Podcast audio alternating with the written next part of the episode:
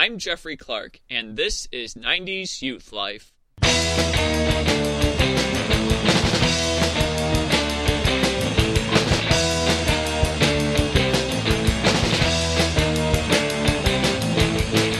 So it's December, and that means it's time for my annual batch of Christmas episodes. And for this one, I'm actually back in my childhood bedroom. So I think that's a nice place to begin it. After all, Christmas is filled with childhood memories, right?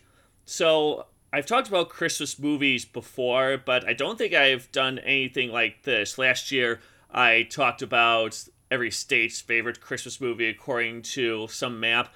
And now there's a story on Screen Rant written by Connor Shelton. He has ranked the 10 best Christmas movies of the 90s according to Rotten Tomatoes.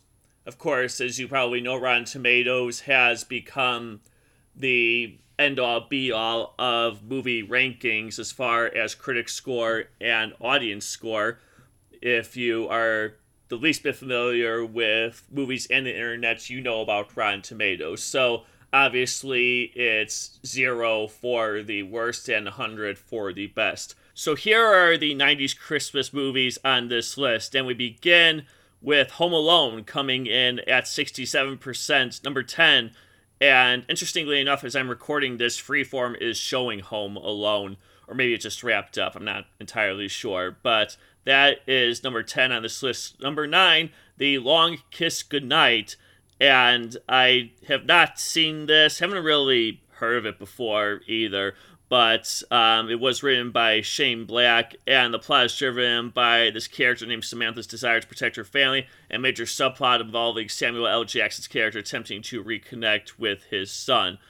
And I think that we are in agreement that this is not something that 90s kids would have seen when they were growing up.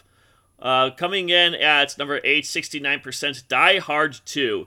Now, I have not seen the first Die Hard, so I don't think I can fairly say whether or not the Die Hard franchise falls under the Christmas movie genre, and I know there are some people who defend its title as a Christmas movie to the death, still others will not consider it a Christmas movie. I'm just going to leave it as it is. Number 7, 73%, The Santa Claus. Uh, again, it's a movie that I've seen parts of. It's kind of surprising. I know as a 90s kid I haven't really sat down to watch this. Maybe I will someday. I know my parents did not so long ago, a few years ago, actually. But I am happy to see Tim Allen get a little love on this list, being the 90s icon that he is. Number six at 73%, the ref. Um, well, actually, we got a couple of 73%, so I guess this is a tie for sixth. Uh, the ref sees Denis Leary playing a burglar who kidnaps a married couple on Christmas Eve as he tries to flee town. He's trapped in the couple's house and forced to intercede in their domestic squabbles while awaiting his away driver. Black comedy at its finest. And 75% goes to the fifth movie on this list, The Muppet Christmas Carol, which I have talked about. Need I say more? This is the 30th anniversary of The Muppet Christmas Carol, by the way, so go ahead and check this out. And if that's not enough, if you have Disney Plus, pretty soon the song When Love Is Gone is going to be restored on Disney Plus beginning December 9th. At least that's what I've heard. So, my advice wait until then and then watch The Muppet Christmas Carol and see it in its full glory. And then at number four, we have Batman Returns coming in at 81%. It sets during Christmas time and it's a Tim Burton flick, so uh, that's foreshadowing, I should say obviously a dark movie, but then again, are there any Batman movies that are considered lighthearted besides maybe Batman and Robin? Number three, I saw a little bit of recently. It was on TV. While You Were Sleepy, it came in at 81%. One of Sandra Bullock's best films. Um, it takes place in Chicago, which I'm happy about.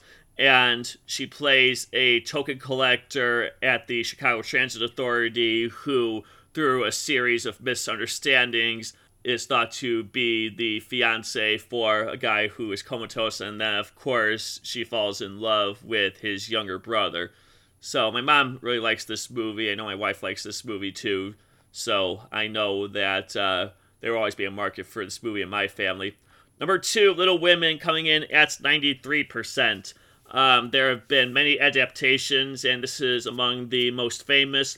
Uh, what makes this welcome, according to the story, is that uses the setting to elevate the story. The first third of the movie uh, has a lot of Christmas imagery, and the March Sisters really are shown to try and give to others despite their own misfortunes.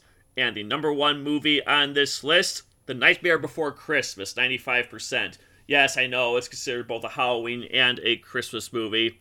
Um, I'm not quite sure where I would personally put it. You could make the argument for both. I would probably say Christmas just because most of the movie takes place at Christmas time. Uh, this story says it's frequently cited as Tim Burton's greatest movie. Um, you all know the story of Jack Skellington trying to be Christmas to, trying to bring Christmas to Halloween Town.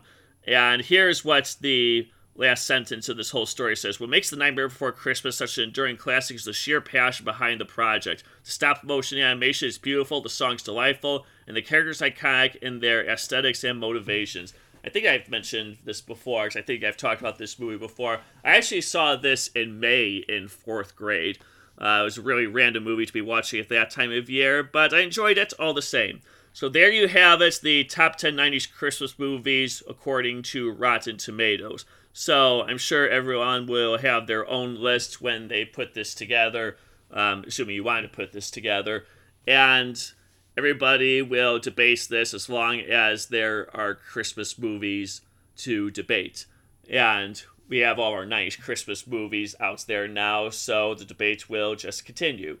And I know it is going to be a lot of fun for some debaters because that's what they tend to do. So Christmas is just getting started, and I know that I will have some more fun content for you over these next couple of weeks. In the meantime, for bonus content and podcast news, you can like the 90s Youth Life Facebook page. You can also all my episodes at youthlife90s.podbean.com. I'm Jeffrey Clark for 90s Youth Life. Grow old, but don't grow up.